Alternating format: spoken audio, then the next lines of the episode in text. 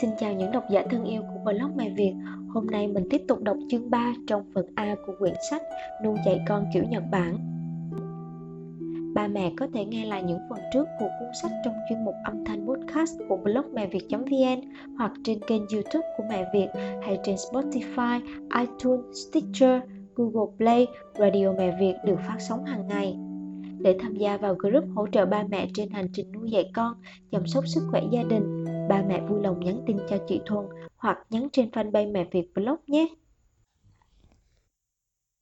Ba La Mã, phương pháp giáo dục trẻ từ 3 đến 4 tuổi. Được 3 tuổi, não bộ trước phát triển vượt bậc. Đây là vùng tư duy nên khả năng suy nghĩ của trẻ đến 3 tuổi tiến bộ đáng kể. Cho đến thời điểm này, việc giáo dục tập trung vào việc dạy trẻ ghi nhớ là chủ yếu. Xong từ thời kỳ này phải chuyển sang giáo dục tư duy cho trẻ. Các bạn phải biết trước một điều rằng, càng cho trẻ 3 tuổi chơi trò chơi tư duy, càng khiến trẻ trở thành người có khả năng tư duy cao, chỉ số thông minh cao. Vì vậy, vào thời kỳ này, đồ chơi cho trẻ không chỉ là việc vặn cái ốc vít hay chơi đồ chơi chạy bằng pin, mà phải cho trẻ những món đồ chơi vận dụng đầu óc suy nghĩ mới được. Đồ chơi thích hợp cho trẻ ở độ tuổi này là những trò chơi để trẻ tự suy nghĩ, tự lắp ráp, sáng tác ra những đồ vật mới. Ví dụ như bộ đồ chơi ba miếng gỗ dẹt hình tam giác bằng ba màu khác nhau, xanh, đỏ, vàng là đồ chơi rất bổ ích. Con của tôi rất thích bộ đồ chơi này, bất kể sớm tối, nó xếp thành vô vàng hình thù khác nhau để chơi và không biết chán là gì. Tôi không biết trò đó có tác dụng thế nào, mà sau này nó trở thành đứa trẻ có sức tập trung rất cao, thích suy nghĩ và giỏi môn toán. Với ba miếng gỗ này, bạn cho con bạn xếp thành tàu, xe, chim, thú, côn trùng thì đó là một trò chơi hết sức bổ ích. Thời kỳ 3 tuổi, cùng với khả năng tư duy, kỹ thuật của trẻ cũng phát triển vượt bậc. Các bạn nên cố gắng hết mức có thể để trẻ có thể dùng đầu ngón tay vào những việc cần kỹ thuật tỉ mỉ càng nhiều càng tốt. Ví dụ như cho trẻ dùng kéo, cho trẻ dán bằng hồ dán, chơi gấp giấy, chơi lấy dây, một sợi dây thắt nút làm một vòng lớn, đan qua đan lại bằng các ngón tay, biến thành nhiều hình dạng khác nhau cài cúc áo, cúc quần, buộc dây chẳng hạn. Cho trẻ chơi những trò như vậy sẽ khiến trẻ trở thành người có các ngón tay cực kỳ khéo léo. Sự khéo léo của các ngón tay có thể sánh được với mức độ thông minh của trẻ. Ngược lại, trẻ không dùng tay thuần thục được sẽ trở thành người vụng về. Vào thời kỳ này, các bạn không được quên việc dạy cho trẻ cầm đũa được, từ cởi mặc quần áo. Vào thời kỳ kỹ thuật phát triển này mà cho trẻ đạp xe ba bánh đu xà đơn, vẽ tranh, đánh đàn piano, chơi bàn tính gãy hạt thì cực kỳ hợp lý.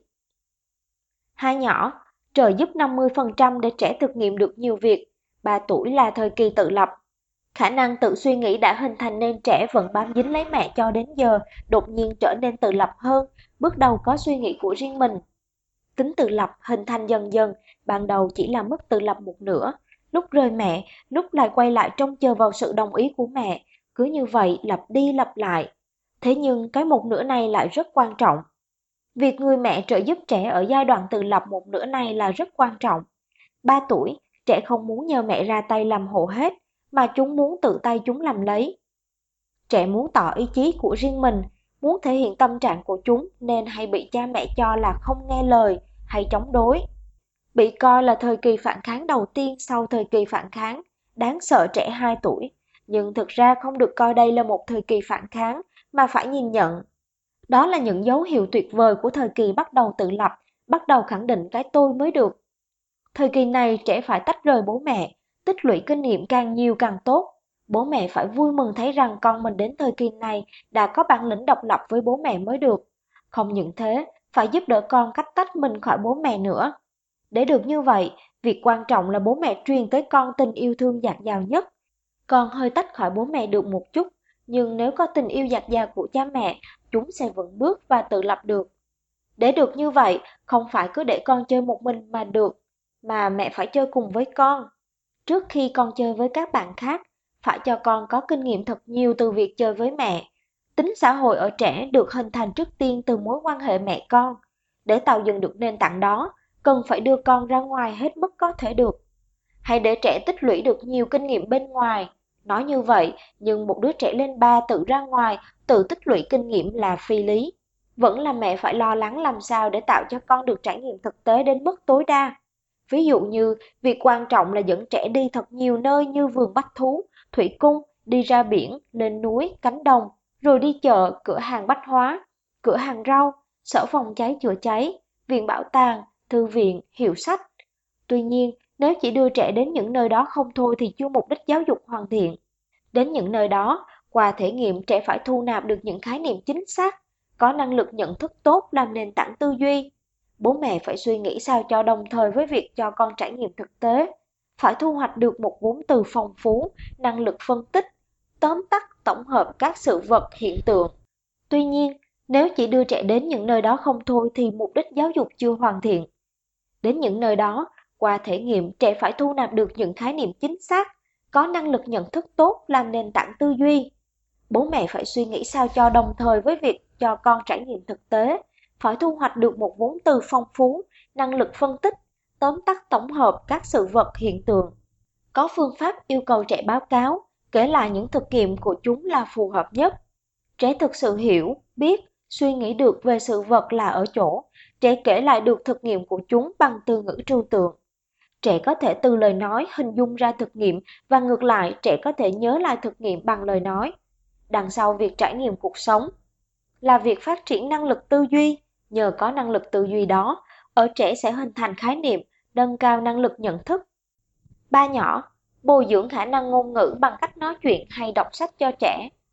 Trích cuốn Em phải đến Harvard học kinh tế. Khi màn đêm buông xuống, là giờ phút hạnh phúc nhất của con. Đêm nào cũng vậy, tôi đều ôm cháu vào lòng, đọc cho nó nghe một vài quyển truyện, vừa đọc vừa ghi âm. Trong khi ghi âm, mỗi lần gặp một từ mới mà Đình Nhi chưa biết, tôi đều dừng lại giảng giải cho cháu hiểu. Mỗi lần sau một câu chuyện, tôi đều hướng cháu kể lại vắn tắt câu chuyện đó. Chiều hôm sau, cho Đình Nhi vừa nghe băng, vừa lật sách xem tranh. Làm như vậy có 5 cái lợi. một Để cho Đình Nhi trước khi đọc chữ đã có thể hiểu được câu chuyện bằng tranh. 2. Tiết kiệm được thời gian của người lớn. Chỉ cần một lần, Đình Nhi sẽ được nhiều lần nghe kể chuyện. 3. Bồi dưỡng ngữ cảm cho Đình Nhi. Trong quá trình nghe đi nghe lại nhiều lần, sẽ hiểu được chỗ nào cần lên cao hoặc hạ giọng, nhằm nhanh chóng nâng cao khả năng đọc sách của con. 4. Làm tăng vốn tư vựng cho trẻ. Những từ ngữ, mẫu câu đã được nghe nhiều, tự nhiên động lại trong trí nhớ của trẻ, rất lợi cho việc biểu đạt ý nghĩa của trẻ một cách chuẩn xác và mẫu mực. 5. Để bồi dưỡng những tình cảm đạo đức và cao thượng cho trẻ. Những câu chuyện tôi chọn để ghi âm, phần lớn là những câu chuyện nổi tiếng trong và ngoài nước. Những tình cảm và tư tưởng cao đẹp của cả nhân loại sẽ ngấm dần, ngấm sâu, tạo nên một tâm hồn cao đẹp và phong phú cho trẻ. Xét về tâm lý học, giọng nói của mẹ bao giờ cũng thân thiết hơn, thu hút sự chú ý của trẻ hơn giọng nói trong băng từ xa lạ. Người ta nói trẻ 3 tuổi mang niềm khao khát xóa bỏ mọi chướng ngại về ngôn ngữ, là bởi vì trẻ đang thời kỳ phát triển ngôn ngữ cực kỳ nhanh kể từ khi lên 2. Trong cả cuộc đời, đây là thời kỳ trẻ có khả năng nhớ từ nhiều nhất. Vì vậy, cha mẹ nên dạy con càng nhiều từ càng tốt. Vậy thì nên làm thế nào để phát triển khả năng ngôn ngữ của trẻ? Việc quan trọng trước tiên là việc hàng ngày cha mẹ phải nói chuyện với con mình hết khả năng có được. Quan trọng là nói chuyện với trẻ một cách nghiêm túc, dùng từ chính xác như nói với người lớn và dùng cách nói chuyện theo chủ đề, có cốt truyện để trẻ có thể tư duy, suy luận được. Ví dụ như không được mắng cọc lốc, con yên lặng đi nào. Nếu nói mẹ đang nói chuyện điện thoại, thì con sẽ hiểu ra lý do mẹ yêu cầu chúng yên lặng. Bạn hãy nói với con những câu có quan hệ nhân quả như Mình phải mang theo ô con ạ, à. hôm nay dự báo thời tiết nói sẽ có mưa mà, chẳng hạn. Trẻ em có khi nào đó nghe được một từ gì khó, có ngày sẽ tự nhiên bật ra từ khó đó vào hoàn cảnh hết sức hợp lý, khiến cha mẹ phải ngạc nhiên. Trẻ em học từ cha mẹ ngay cả khi cha mẹ chúng không hề biết. Vì vậy, hàng ngày mẹ chúng nói chuyện dùng từ nghiêm túc, chính xác, phong phú, thì khả năng ngôn ngữ của trẻ tiến bộ rõ rệt, sẽ có ít những từ ngữ phản đối, trẻ không chậm chạp như những đứa trẻ trí tuệ kém phát triển. Ngoài việc nói chuyện với con, hãy đọc thật nhiều sách truyện cho con, truyện có tranh vẽ chứ không phải manga. Trẻ con rất thích được nghe đọc truyện, mỗi ngày hãy cố gắng đọc 5 hay 10 quyển cho con. Hãy tạo thói quen đến thư viện, tìm quyển sách trẻ thích, mượn về đọc khi trẻ ở độ tuổi này. Với việc đọc nhiều sách, nội dung ngôn từ trẻ dùng để lý giải sẽ vô cùng phong phú. Để nâng cao khả năng ngôn ngữ của trẻ thì không có việc gì tốt bằng việc đọc sách tranh. Đồng thời, qua việc đọc sách tạo cho trẻ sự quan tâm đến chữ cái, Trẻ có ý muốn tự đọc lấy sách, đó là điều tuyệt vời nhất. 3 tuổi được gọi là thời kỳ vận chữ đã đến của trẻ. Có những trẻ thời kỳ này cực kỳ quan tâm đến chữ cái, kể cả bố mẹ cứ phớt lờ đi chăng nữa thì trẻ cũng cứ hỏi, chữ này đọc là gì, chữ kia đọc là gì, rồi chẳng mấy lúc nhớ hết bộ chữ cái, từ đọc sách rất lưu loát. Hiện nay không khó gì tìm ra trẻ 3 tuổi đọc sách lưu loát.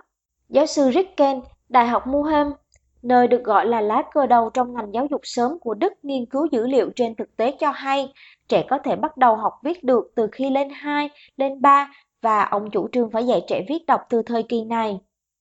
Giáo sư cũng có ý kiến như vậy trong việc luyện tập số học. Theo giáo sư thì thời kỳ để trẻ học tập được không phải là 5-6 tuổi mà là 2-3 tuổi là thời kỳ thích hợp nhất. Ở thời kỳ này, không cho trẻ học tập, chỉ để thả rong cho chơi không thôi, năng lực của trẻ sẽ bị phát triển thiên lệch. Nếu trong thời kỳ này không nuôi dưỡng sự quan tâm của trẻ đến chữ cái, thì đến 5-6 tuổi, trẻ không quan tâm đến chữ nghĩa gì lắm. Khả năng nhớ chữ, nhớ từ cũng giảm sút hơn rồi. Vì việc bắt đầu cho trẻ tập đọc sẽ gặp nhiều khó khăn. Nếu từ 6 tháng tuổi đã đọc sách tranh cho trẻ, có thói quen mẹ con cùng đọc sách hàng ngày, thì đến không có trẻ nào đến 5 tuổi là không có sự ham mê chữ nghĩa. Nếu như mẹ nói, trong quyển này có chuyện rất là hay, nhưng mẹ đang bận quá, không đọc cho con nghe được, giá như con biết đọc thì hay quá. Trẻ sẽ muốn tự đọc được phải không ạ? À? Đây là cách hướng trẻ đến việc tự đọc sách một cách tự nhiên và nhẹ nhàng nhất. Đó là cách làm khiến trẻ 3 tuổi nhớ hết bảng chữ cái 50 âm từ lúc nào. Có thể đọc, viết được chữ, khiến khả năng tư duy ở trẻ phát triển ở mức cao hơn nhiều, cánh cửa trẻ bước vào thế giới cũng rộng mở hơn nhiều. Trẻ phát triển khả năng lý giải từ những câu chuyện cổ tích đến thế giới mà chúng chưa hề trải nghiệm bao giờ. Tiến sĩ John O'Connor của Mỹ từng nói, khả năng ngôn ngữ cho biết địa vị xã hội, thu nhập thấp hay cao, cũng cho biết cả thành tích học tập ở trường học. Phải suy nghĩ rằng tạo cho con khả năng đọc sách tốt như là một tài sản quý giá bố mẹ có thể tặng cho con cái của mình mới được. Bố mẹ trẻ phải nên biết trước rằng để 6 tuổi mới tạo thói quen đọc sách là quá muộn và khó khăn. Nếu dạy từ 3 tuổi thì trẻ tiếp thu nhanh và việc dạy học cũng vui vẻ hơn nhiều. Vậy với trẻ 3 tuổi thì sách nào là phù hợp? Đương nhiên là những câu chuyện ma quỷ là không phù hợp rồi. Càng là những chuyện gần gũi trong cuộc sống, sinh hoạt hàng ngày của trẻ càng hấp dẫn. Hãy chọn những quyển có nội dung đơn giản về chủ đề sinh hoạt hàng ngày cho trẻ. Thực tế, ở thư viện những cuốn sách được trẻ chọn và mượn nhiều nhất là những cuốn có nội dung gần gũi với trẻ như vậy. Ba mẹ đang được nghe cuốn sách Nuôi dạy con kiểu Nhật Bản trong chuyên mục đọc sách của kênh âm thanh podcast Mẹ Việt. Ba mẹ có thể truy cập vào mẹ việt.vn để nghe tất cả những cuốn sách hay về chủ đề mẹ và bé, cũng như đọc các kiến thức, kinh nghiệm về nuôi dạy con, chăm sóc sức khỏe chủ động được chia sẻ bởi chị Phạm Thuần, ba mẹ nhé. Ba mẹ có thấy mình đọc nhanh quá hay chậm quá không ạ? À? Mẹ Việt Podcast rất mong muốn nhận được ý kiến đóng góp của ba mẹ giúp đội ngũ chúng tôi cải thiện hàng ngày để luôn tạo ra những sản phẩm tốt nhất dành cho cộng đồng. Nếu ba mẹ thấy chuyên mục này ý nghĩa, ba mẹ có thể chia sẻ kênh podcast của blog mẹ việt.vn đến với những bạn bè của chúng ta. Mình tin rằng đó sẽ là món quà thật sự ý nghĩa. Mời các ba mẹ tiếp tục lắng nghe nội dung của quyển sách Nuôi dạy con kiểu Nhật Bản. Bốn nhỏ không làm gì phải lo lắng với tập nói lắp của trẻ thời kỳ này. Trong khoảng từ 2 tuổi rưỡi đến 4 tuổi rưỡi, một ngày kia bỗng nhiên trẻ sinh ra nói lắp. Xong đây không phải là hiện tượng phải lo lắng. Có học thuyết cho rằng hiện tượng nói lắp thường xảy ra vào thời kỳ trung khuôn ngôn ngữ được cố định ở một trong hai bán cầu não. Rồi vào khoảng thời gian xác định tay thuần của trẻ, hiện tượng nói lắp sẽ biến mất. Cha mẹ chú trọng quá vào việc bắt bẻ, sửa sai từng lời nói lắp của trẻ càng làm cho chứng nói lắp trầm trọng hơn.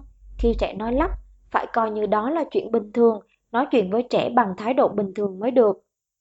Năm nhỏ, nên bắt đầu dạy ngoại ngữ cho trẻ trong thời kỳ này. Trẻ trong độ tuổi 3 đến 6 tuổi có khả năng ghi nhớ từ ngữ cao nhất trong suốt cả cuộc đời, cho nên trong thời kỳ này, dạy ngoại ngữ cho trẻ là thời điểm lý tưởng. Về việc dạy ngoại ngữ cho trẻ, ở độ tuổi này, học giả Stern đã từng nói, một lợi ích to lớn khi dạy ngoại ngữ cho trẻ ở độ tuổi này là đây là độ tuổi trẻ học tiếng mẹ đẻ. Nếu dạy luôn ngoại ngữ thì đồng thời trẻ nhập tâm tiếng nước ngoài cũng theo cách thức như tiếng mẹ đẻ. Còn nhà sinh học tâm lý Leo Porter thì nói, Học ngoại ngữ sau 10 tuổi không phải là không thể, nhưng sẽ rất khó có thành tích xuất sắc là bởi vì nó mang tính phản sinh lý. Thời kỳ chín mùi với ngôn ngữ là từ 3 đến 6 tuổi, dạy ngoại ngữ là việc tự nhiên, nhưng việc dạy từ ngữ khó của tiếng nước ngoài nhìn từ góc độ tâm lý học phát triển của não là quá sức. Vào thời kỳ này, cho trẻ nghe tiếng nước ngoài, trẻ tự nhiên nhập tâm được phát âm, ngữ pháp chính xác của ngôn ngữ đó như một bản năng sinh lý. Chúng được lưu cất vào bộ nhớ trong não bộ.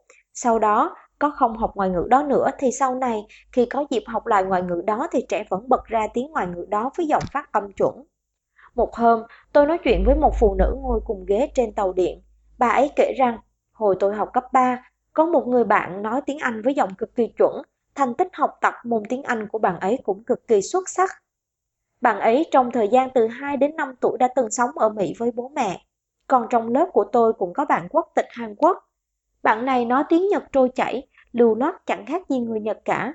Nhưng khi đến nhà bạn ấy chơi, chúng tôi mới vỡ lẽ. Ba mẹ thì nói tiếng Nhật ngút nga ngút mắt, phát âm sai nhiều chỗ. Bà mẹ sống ở Nhật lâu hơn con mà. Thế mới thấy, không phải cứ ở lâu mà nói giỏi là được phải không ạ? À? Câu chuyện của người phụ nữ đồng hành kể trên như là một xác nhận cho việc dạy ngoại ngữ cho con trẻ vào thời kỳ thích hợp có tác dụng đến nhường nào. Sáu nhỏ, cứ để trẻ chơi không thôi sẽ có hại.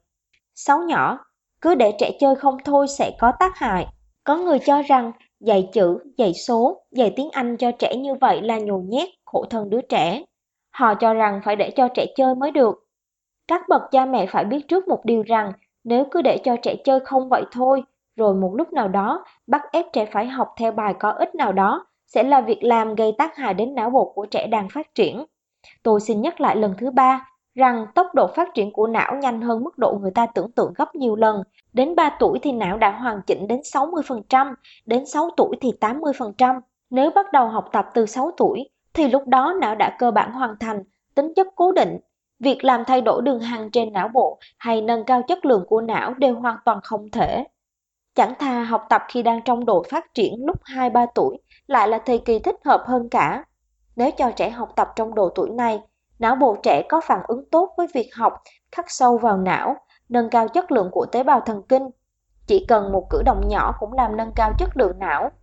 Học tập của trẻ 2 đến 3 tuổi không đơn thuần cho trẻ thu nạp kiến thức, mà làm cho chất lượng của tế bào thần kinh não tăng cao, trở thành tế bào thần kinh giàu ribonucleic RNA, cái được coi là mầm sống của ký ức. Mạng lưới dây thần kinh trong não đã hoàn thành 80%, tức là không thay đổi được gì đối với 80% đã hoàn thành ấy nữa. Dù có luyện tập đến đâu nữa, thể chất thiên tài đã mất không bao giờ trở lại nữa. Thiết nghĩ, các bậc cha mẹ nên biết rằng tuổi thích hợp để học hỏi là từ khi trẻ chưa được một tuổi, Thời kỳ từ sơ sinh đến 3 tuổi là thời kỳ nếu được giáo dục đúng đắn, não có thể phát triển với tố chất thiên tài. Thời kỳ từ 3 đến 6 tuổi là thời kỳ cũng vẫn có thể có được não bộ chất lượng cao nếu được giáo dục thích hợp. Vào thời kỳ này, nếu dạy trẻ chơi cờ tướng, cờ gô thì trẻ cũng sẽ có lực cờ mà người lớn cũng không sánh bì được.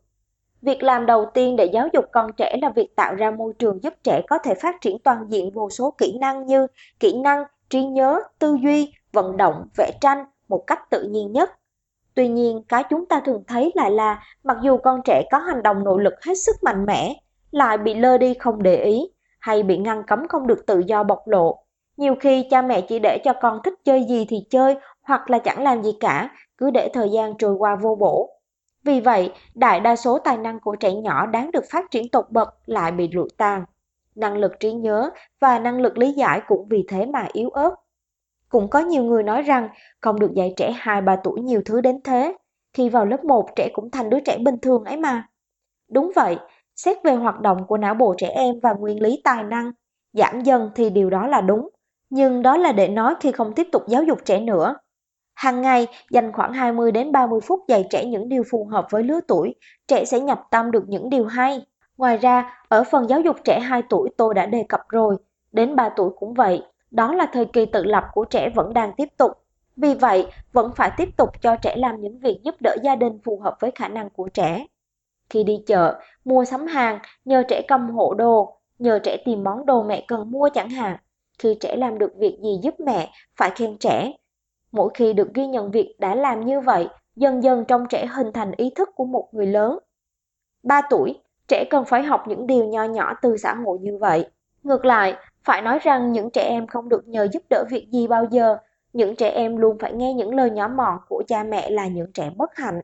Để trẻ dần khẳng định bản ngã, từng bước trở thành người lớn, điều quan trọng là phải giải quyết triệt để ý thức được bố mẹ nhìn nhận, được bố mẹ tin tưởng trong vùng ý thức sâu xa của trẻ. Trẻ không được bố mẹ nhìn nhận, luôn phải nghe mắng mỏ, thất bại mỗi khi thử nghiệm làm gì, không thể khẳng định bản ngã của mình được. Tôi muốn nhấn mạnh một điều rằng, càng khen, càng nhìn nhận việc làm của trẻ sẽ là cách để trẻ lớn khôn, lanh lợi. Bố mẹ không biết đến điều đó, con cái của họ thường có tinh thần không ổn định, tính cách bất thường, phát sinh nhiều vấn đề bất hạnh. Bảy nhỏ, sở thích dệt, sở thích khác người, nuôi dưỡng năng lực tập trung và trí lực của trẻ giai đoạn này. Điều cần lưu ý ở đây là trẻ em mỗi đứa mỗi khác. Cái quan trọng khi giáo dục trẻ là giáo dục cá tính của trẻ. Cá tính của trẻ từ khi sinh ra đã có mỗi đứa một tính, một cách tự nhiên, chúng bắt đầu cuộc đời bằng những cách khác nhau. Đến 2-3 tuổi trẻ có thích đi thú nhúng, tàu điện, máy bay, đu quay thì lại có trẻ thích hoa lá. Sự quan tâm của trẻ đến những thứ đó quá ư mạnh mẽ, rõ rệt. Song thường thì bố mẹ chúng không coi sự quan tâm đó của trẻ là điều tốt đẹp, mà ngược lại, họ lo lắng rằng sự quan tâm của con họ đã bị chệch đường, phải làm sao tiêu diệt được những điều quan tâm đó của con bằng cách hướng sự quan tâm của con vào một thứ khác. Điều này gây tổn hại cho sự phát triển của trẻ.